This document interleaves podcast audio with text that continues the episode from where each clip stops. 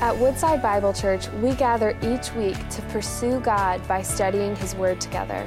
Welcome to our series, Unstoppable Bound in His Love, Freed by His Spirit, where we're journeying through what many call the greatest chapter in the Bible, Romans 8, to uncover a more lasting force than hard work and a more enduring purpose than momentary success. Praise God for truths that we can proclaim. How many really meant it when you said, Oh Lord, we need you? Yeah, do you mean that? Every once in a while, I have a day where I think, you know, I think I'm doing pretty well. I got this. And then, like, the next day, God says, You need humbled, my son, and convinces me that I'm desperately in need of his daily sustaining grace.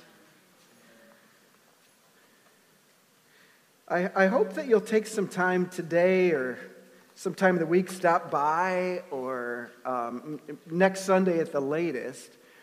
But take time to get on your knees. One, it's a good place to be. Two, to, to write on the floor. Uh, I, I think it'd just be wonderful that for the rest of our ministry that we would know that our prayers and his promises and his word is undergirding everything that we do. And so, uh, carpet will come, you know, as soon as two weeks from now, maybe three, or four, or five, or six. but we got a couple of weeks just to put kind of in permanent ink on this floor the Word of God that speaks powerfully to us. Or maybe there's a prayer for our ministry that you would like to place on the floor. Maybe there's something deep in your life that you would just want to know that it is there and everything we do as a church is built upon that hope that you have that God will work powerfully in his situation. We put a bunch of uh, permanent markers out and about. Feel free. We even, we even have little mats in case you didn't want to get your pants dirty or whatever. Um, if your knees aren't that good, we, we try to make it easy as possible for you. Uh, feel free to do that sometime because we, we really believe that, uh, that, that God's word is essential to everything that we do here. Um, and that's, that's why it's such a priority for us for this time. That every time we gather for worship, you know that we'll take time in God's word and we'll seek to allow the Spirit of God to speak to us from it.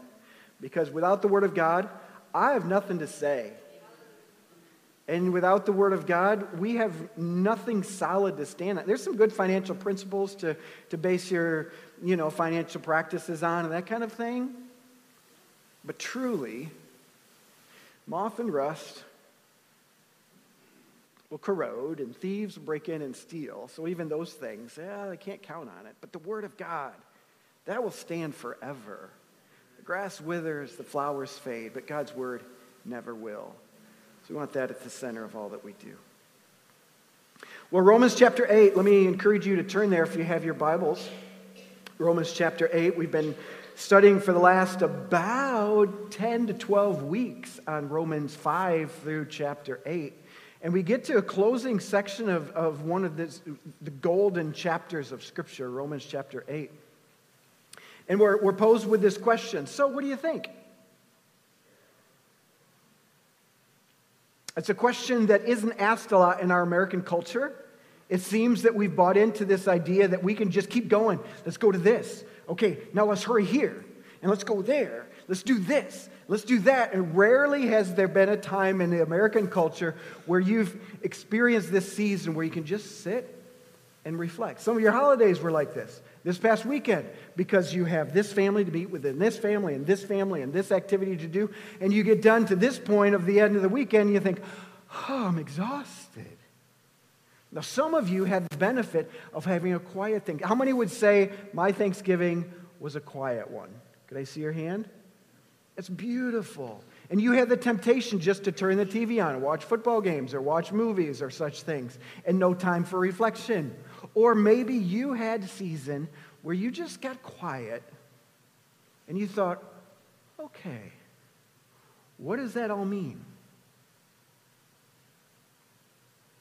The business world is starting to understand the importance of reflection. There was a recent study done by in, in a customer service organization And they found that their, um, their employees were 25% more productive when they had a regular practice of using the last 15 minutes of their day to reflect on their experiences of their day. Educators are learning this. Teachers are learning that if you pack your daily lesson plan with so much content and material, and if you don't give time for students to reflect and process and try to discover meaning and future benefit from what they've learned, then that education greatly diminishes its positive impact in their life.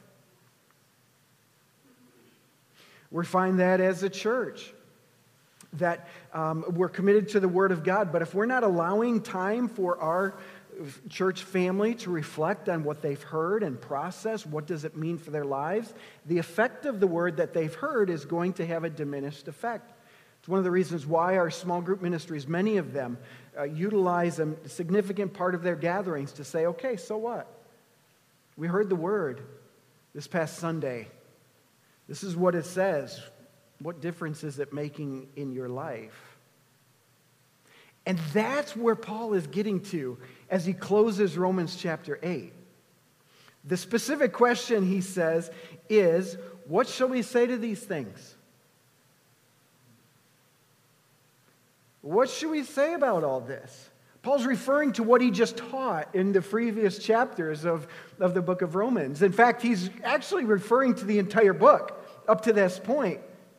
What is the book of Romans? The book of Romans is a clear description of the good news of Jesus Christ. When Paul began the book of Romans, in, in verse uh, 8 and verse 15, he says that I'm eager to preach to you the gospel, for it is the power of God for salvation to all who will believe. That's how he begins. And then he, then he shares with us through this opening chapters of Romans what is the gospel of God that leads to salvation to those who believe. Over the last several weeks, we've looked at chapter 5 through chapter 8. So, and I would say that these verses, even more specifically, are referring to that section of Romans where Paul is saying, okay, now let's talk about this. What does that mean to you? All these things that he taught, all these things that we learned over these past few weeks, what should we say about that? Now, some of you have been here, some of you haven't. But here's what we learned we learned that though we, our sin that we have committed caused us to be an enemy of God, that the death and resurrection of Jesus has made peace with God. And for those who believe in his work of redemption, we are made to be children of God. In fact, your sins didn't keep you, doesn't keep you away from God. In fact, it was while you were sinners that God sent his son to die for you. He loved you in your mess. And he sent Jesus while you were messy so that you would believe in him, so that your lives could be transformed, so you could be justified by faith. So now we're at peace with God. We learned that, that this, uh, this gift from God was kind of like what happened from Adam, but different. Because Adam rebelled against God, the consequence of sin casted down to every generation of humanity. Well, the free gift from Jesus, everyone who believes in him, the one man, now life, whoever believes in him, now life comes to every person who receives him. So, when you place your faith in him, you unite in his death. You died to sin through Jesus. Death, you are dead to me. I don't want to see you. I don't want to hear from you. You're not welcome in my house. You're not welcome in my life. You are dead to me. But the life of Jesus, now you're identified with that. Jesus, who will never die again. That's your story now. Because of your faith in Jesus, you will never die spiritually again. In fact, your physical death will only introduce your spiritual eternity. So you have nothing to fear. In fact, you can boldly say, because of all that, there's no condemnation for me. There's no condemnation because I stand in the liberty in which Christ has made me free. So I'm His. He's fulfilled the requirement of the law for me. I stand right with God. Because of that, His Spirit comes to live inside of me. The Holy Spirit lives in every believer. I was amazed as I read over Romans chapter 8 again this week how many times it says the Spirit lives in you. The Spirit lives in me. The Spirit dwells in me. It's like if you didn't get the first time, maybe the second time. If you didn't get the second time, maybe the third, maybe the fourth. Maybe, the, maybe you are one of those dudes that it takes five times to tell you. So he does.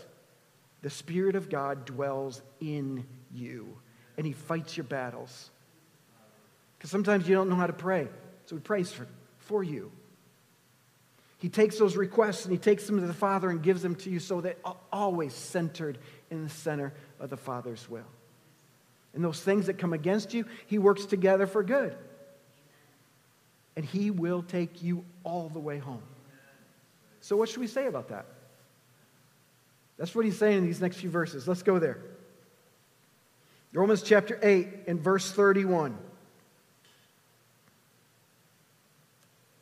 He says, So what shall we say to these things? If God is for us, who can be against us?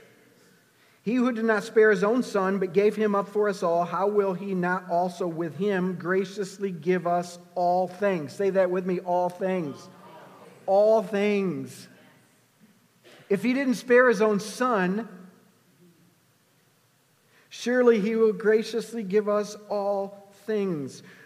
Who shall bring any charge against God's elect? It is God who justifies. Who is to condemn?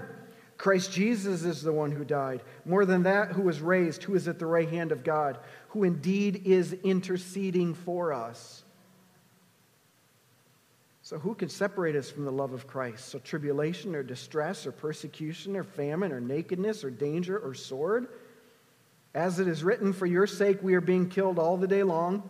We're regarded as sheep to be slaughtered. No, in all these things we are more than conquerors through him who loved us. For I am sure that neither death, nor life, nor angels, nor rulers, nor things present, nor things to come, nor powers, nor height, or depth, or anything else in all of creation will be able to separate us from the love of God in Christ Jesus our Lord. Wow, the good news that's in the midst of that. So he helps us understand as we think about okay, what does this mean for me? All this that we've been studying, what does this mean for me? It means that we conquer by the God who loves us.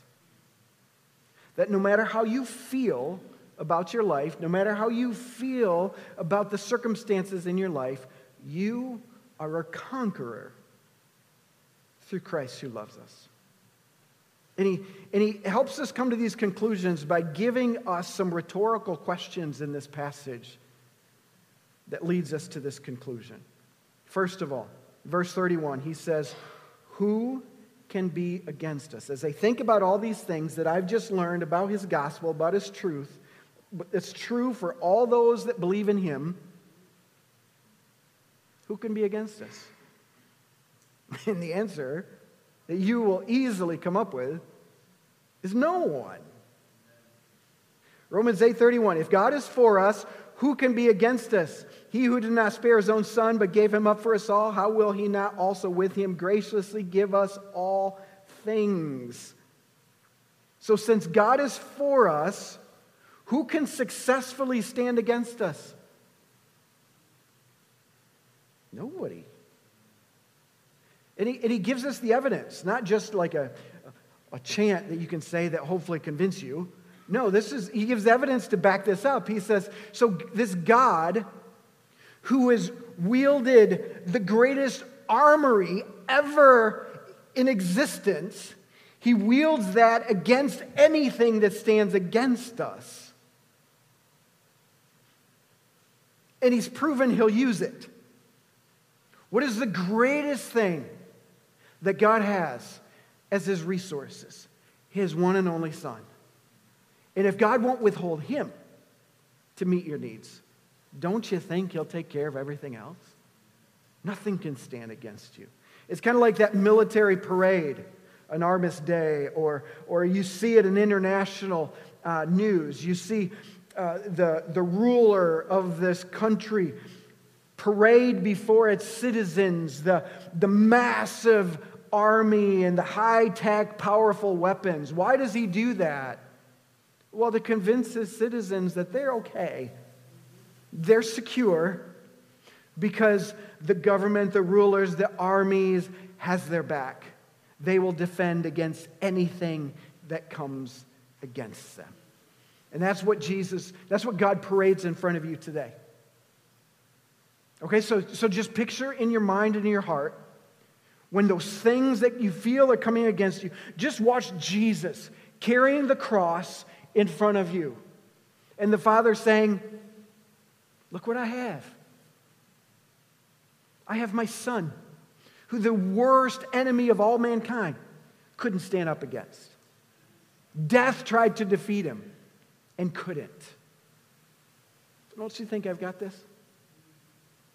There's nothing that can stand up against you. If, if, Jesus, if God won't withhold Jesus from meeting your needs, don't you think He'll take care of the rest of them? But as I read that, maybe it's some maybe I become a little cynical, or maybe I just maybe I'm just a doubter at times. I say, so how could Paul honestly write this? Who could come against us? When Paul had plenty come against him. When Paul would say in his testimony to the churches that he wrote, For Christ's sake, I have been arrested and I've been beaten I've been crushed with stones in their attempt to take my life. I've spent years in Caesar's prison. How could he honestly say, Who can come against us? Because it sure seems like a lot came against Paul, doesn't it?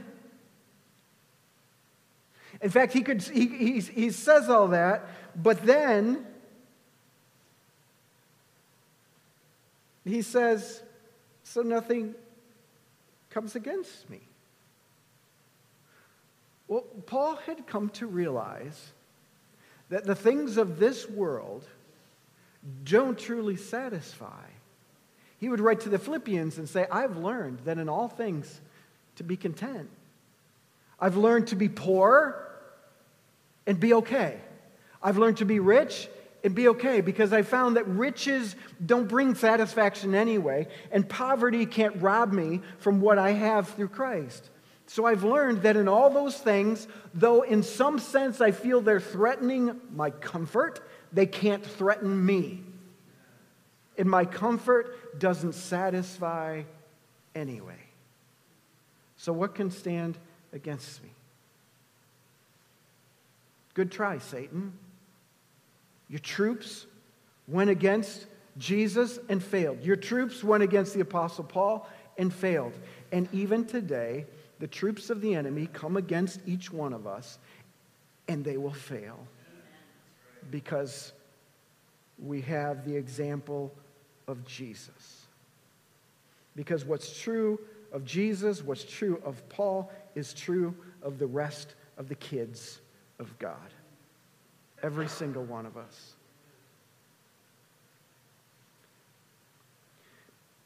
It's like Paul would say, he said, I don't want you to, and he wrote this to Philippians, he says, I don't want you to worry about my imprisonment. Because my chains have resulted in the furtherance of the gospel. It's given me time to write letters to those churches that we've planted and because of those letters, there's a little church in Algonac that will be strengthened and guided 2,000 years later. So, what the enemy intends to use to hinder the gospel, God is going to use to propel the gospel. And that's what he meant when he said, So God works all things together for good. And some of you, we don't, we don't see it yet. And, and I know sometimes we might not see the fulfillment of it until we're there face to face, but his promise still stands. Nothing is outside of that list of things that God says works together for good to those that love him. So, enemy, come against me. But you know what God's going to do? He's going to take what you're intending, He's going to flip it, He's going to use it for good. So, nothing can come against me. Nothing can stand against me. That's why we can truly say that. Who can stand against me? Nothing, because whatever does is going to be flipped to use for His glory. But He's not done. Mary, thank you for sharing your story last week. You've been through it. You, you gave us a glimpse into that. Thank you. And it's amazing that you continue to give praise for the depth, in the midst of the depths of, of struggles that, that you've had in your life. Mary shared with me that there was a song that just helps provide an answer to people because she said she gets asked a lot Mary, how do you stand so strong when you've gone through such dark experiences? Here's a song that's dear to her heart. The song's called Jesus Send the Rain. I don't know if you've heard it. I'm not going to sing it. But here's the words it says, I can count a million times people asking me how I can praise you with all that I've gone through. The question just amazes me. Can circumstances possibly change who I am forever in you? Maybe since my life was changed long before these rainy days, it's never really ever crossed my mind to turn my back on you, O Lord my only shelter from the storm, but instead I draw close through these times. So I pray, bring me joy, bring me peace, bring the chance to be free, bring me anything that brings you glory. I know there'll be days when this life brings me pain, but if that's what it takes to praise you, Jesus, bring the rain. I am yours regardless of the dark clouds that may loom above, because you are much greater than my pain you who made a way for me by suffering your destiny. So tell me, what's a little rain? So I pray, bring me joy, bring me peace, bring the chance to be free, bring me anything that brings you glory. I know there'll be days when that life brings me pain, but if that's what it takes to praise you, Jesus, bring the rain. For a follower of Jesus, that's reality. That's the power of the gospel in our lives. That's why Paul is saying, now think about this. This is what this means that you've been made peace with God. The Spirit dwells within you, He's adopted you into the family. You are His. So, what does that mean to you? Nothing can touch you. You are His. Nothing can bring a charge against you. Number two, who can bring a charge against us? The answer is no one. Verse 33 Who shall bring any charge against God's elect? If God, it is God who justifies. Who is to condemn? Christ Jesus is the one who died, much more than that, who was raised, who is at the right hand of God, who indeed is interceding for us. Again, this is Paul writing this. Arrested multiple times, accused of crimes against the Jewish law, against Caesar's law, and even accused against, of sinning against God himself. And many times the church would experience this very same thing. They would experience this opposition of people accusing them of all types of things. In fact, it would be in the third century that Christians would be condemned to die because they were accused of being atheists. They were called atheists because in the Roman Empire they had begun to deify their emperor. So, Christians were the one group in the Roman Empire that refused to bow down and worship the emperor. So, because of their refusal, they were called atheists. Because they were atheists, they should die. Hundreds, thousands faced the hungry lions and met their death in the Roman Colosseum. So, here's Paul, who probably was executed by the Roman emperor also. And he could say, Who can bring a charge against me? And we say, Well, how could he say this? Everybody did. But the reality was, none of their words matter. In the end, they're all little temporary blips of false accusation. So, for this tiny little blip of life on this earth, they faced execution being called an atheist. But the reality they knew was that for all of eternity, I'll be with Jesus who has declared me innocent. He's declared me as right with God. How many here have ever been falsely accused by anybody in this world? Doesn't matter. Because Jesus' words is what matters. And he says, You are mine. If you place your faith in him, that is. And that's the assumption that Paul has as, as people are reading his letter as they get to this point. His assumption is that you have been so rocked by the truth that God reached down and rescued you from your sin and made you his child that he could confidently say, So nobody can bring any charge against you. They can't do that. You say, Yeah, but I've been fired. Yeah, but that doesn't matter in eternity. That might bring some disappointment now, but if you truly are trying to find your significance in what your boss has to say about you, you're building a life on sandy ground. Some of you are in a marriage that you just wish your spouse would speak words of affirmation and tenderness to you. And sometimes you feel like you're, you're starving for that affirmation. Do you know what God's answer is?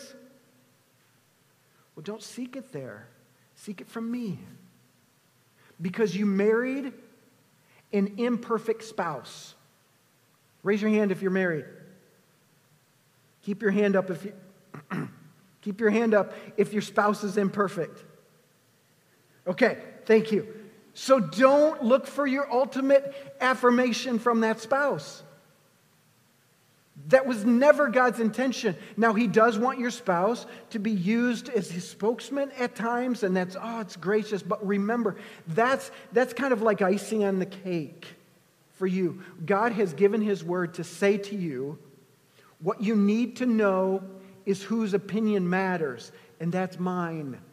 And I say to you, nobody can accuse you because our, I've already declared who you are.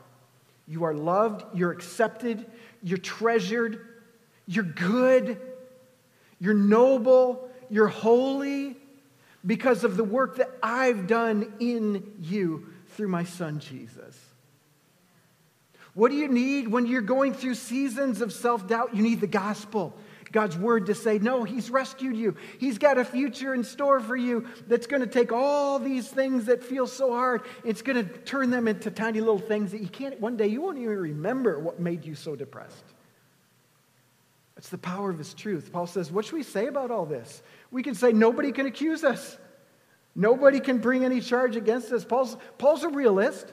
You know, you, we read that verse um, in verse 36. Maybe that caused you some questions of why would he say this? He says, For your sake, we're being killed all the day long. We're regarded as sheep to be slaughtered. There's some words of affirmation for you. Where Paul says, The reality is, if you're going to follow Jesus, it just might get you killed. Paul wanted to prepare the followers of Jesus with this thought that if you're going to live godly in this present world, you will suffer.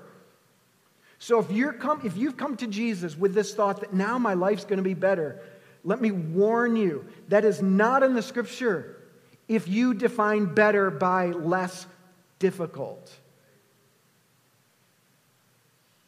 This world is broken. There will be challenge for each one of us. Cancer is no respecter of persons, nor is infertility, nor is poverty. nor is a corrupt government. That's part of the human experience. So Paul says for every, every, every day, feel like we're being led to the slaughter. He's saying to the Christians, some of you are going to die for your faith. But the truth to cling to is that the reality is nobody can take the life that God has given to you. That that is secure in Christ because of the work that he has done for you. Nobody can bring a charge against you because you're his. So, what do we do when we feel defeated and unworthy and rejected? What do we do when we feel like a failure? We rehearse the gospel. We rehearse the good news, the truth that God has given to us. We worship. Why do we every Sunday we come together and we proclaim some of these truths in our songs? Because we need the gospel. We need to know that we can't fight our battles on our own, but He fights our battles for us. That in Christ we are more than conquerors. We come together to remind ourselves that we desperately need Him. But he's designed it that way. That's how he designed the world. Placed us in a perfect garden, placed humanity in a perfect garden, and said, Now I'm going to provide everything you need. Just find it in me. We come together to remind ourselves that everything we need is found in Christ. We worship him. So sing, sing to one another in psalms and hymns and spiritual songs. We need one another. Sometimes I need the song that you're singing. Sometimes you need the song that I'm singing. That's why we come together to proclaim the truth of the gospel. Thirdly, that third question What can separate us from the love of Christ? And the answer is ain't nothing. it can separate us from the love of Christ. He says, In all these things, we're more than conquerors through him who loves us. I'm sure that neither death, nor life, nor angels, nor rulers, nor things present, nor things to come, nor powers, nor height, nor depth, nor anything in all creation will be able to separate us from the love of Christ.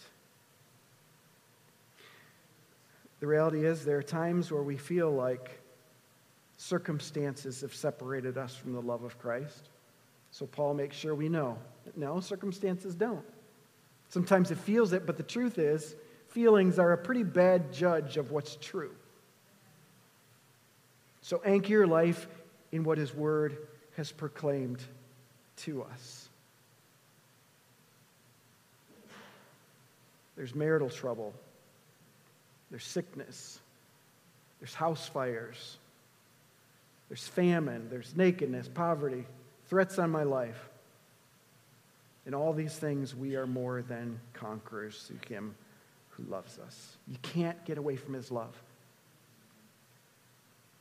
That's why previously he said, where sin increases, grace abounds. Even your sin, even your failures, when you struggle and struggle with doubt, when you struggle with temptation, the Apostle Paul says, but it's not your, your behavior that keeps you saved. That's the cool thing about his truth. That even our failures can't separate us from the love of Christ. That we are securely held by his love.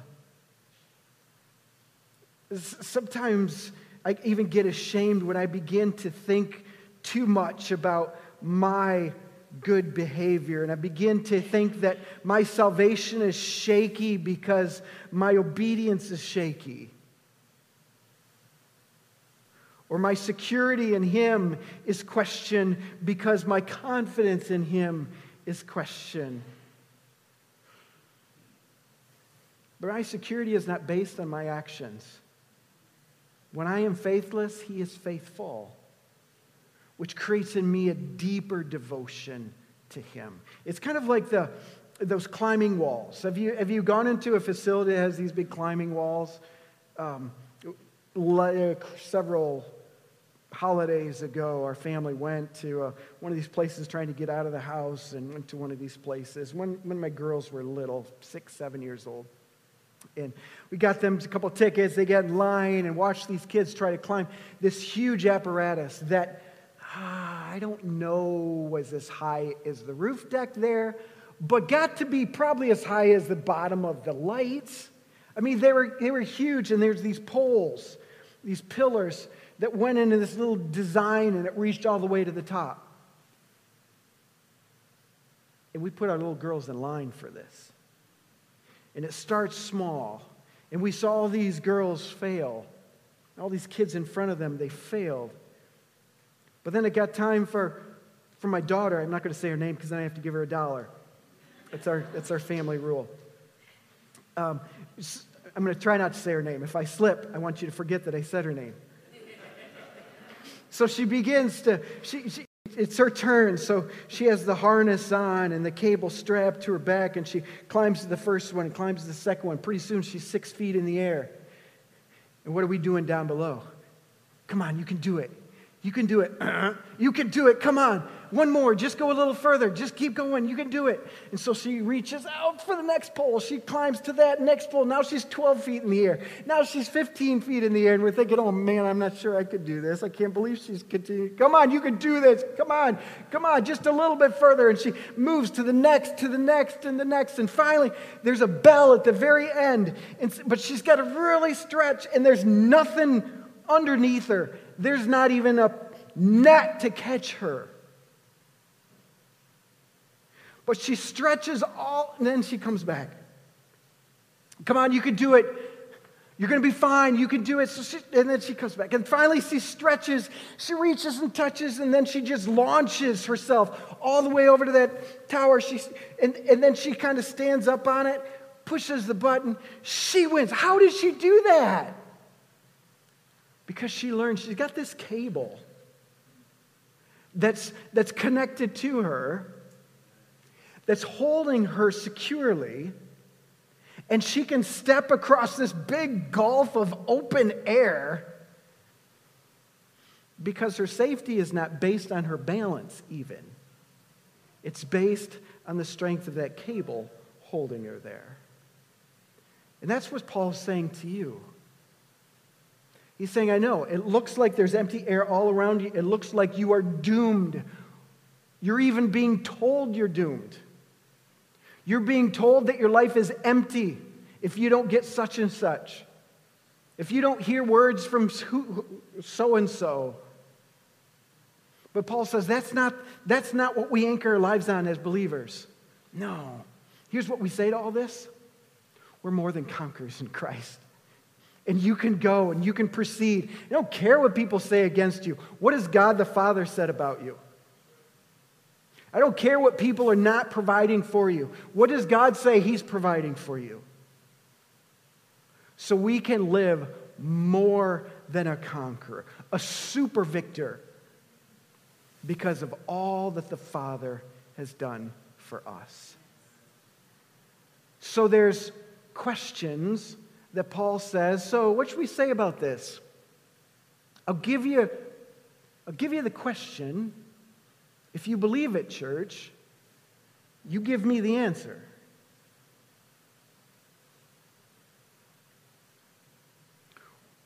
What can separate you from the love of Christ? Nothing. Who can bring a charge against you? What was the first question?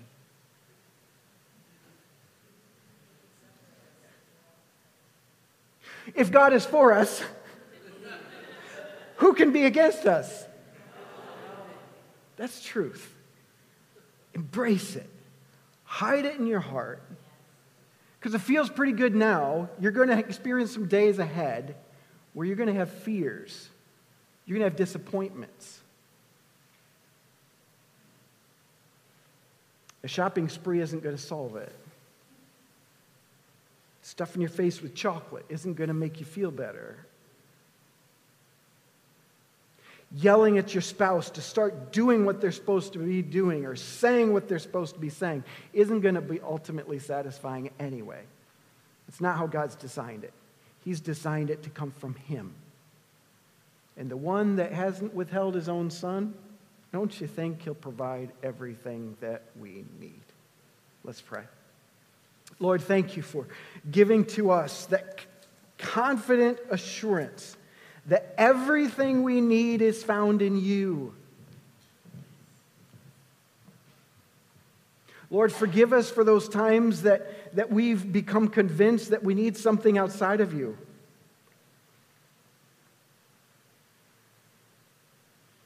Lord, bring us back to that, that, that place of security that we are anchored to you. And nothing can separate us from you, Lord. And when we're reaching and longing and it looks like there's threats all around us, may we be secure in the truth that has never failed us that we are yours and you are mine. Thank you for salvation.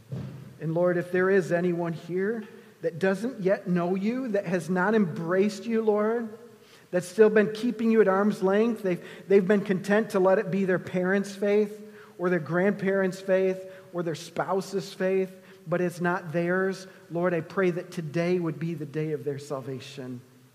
Not that they would be reaching for something that you never promised, not reaching for a life that's easier or less stress free, but Lord, would be reaching for security, reaching for the Spirit to live inside of them, reaching for the promise of heaven, reaching for security in our day, everyday existence. Lord, may that be their hunger, and may they give themselves to you for it.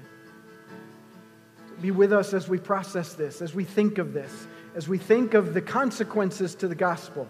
Lord, I pray that our lives will be changed by it. Tune our hearts to sing together, we pray. In Christ's name, amen. Thank you for joining us as we study God's Word together. We would love to hear how God is moving in your heart and get you connected into the Woodside Bible Church family. Head to woodsidebible.org/connect to introduce yourself today.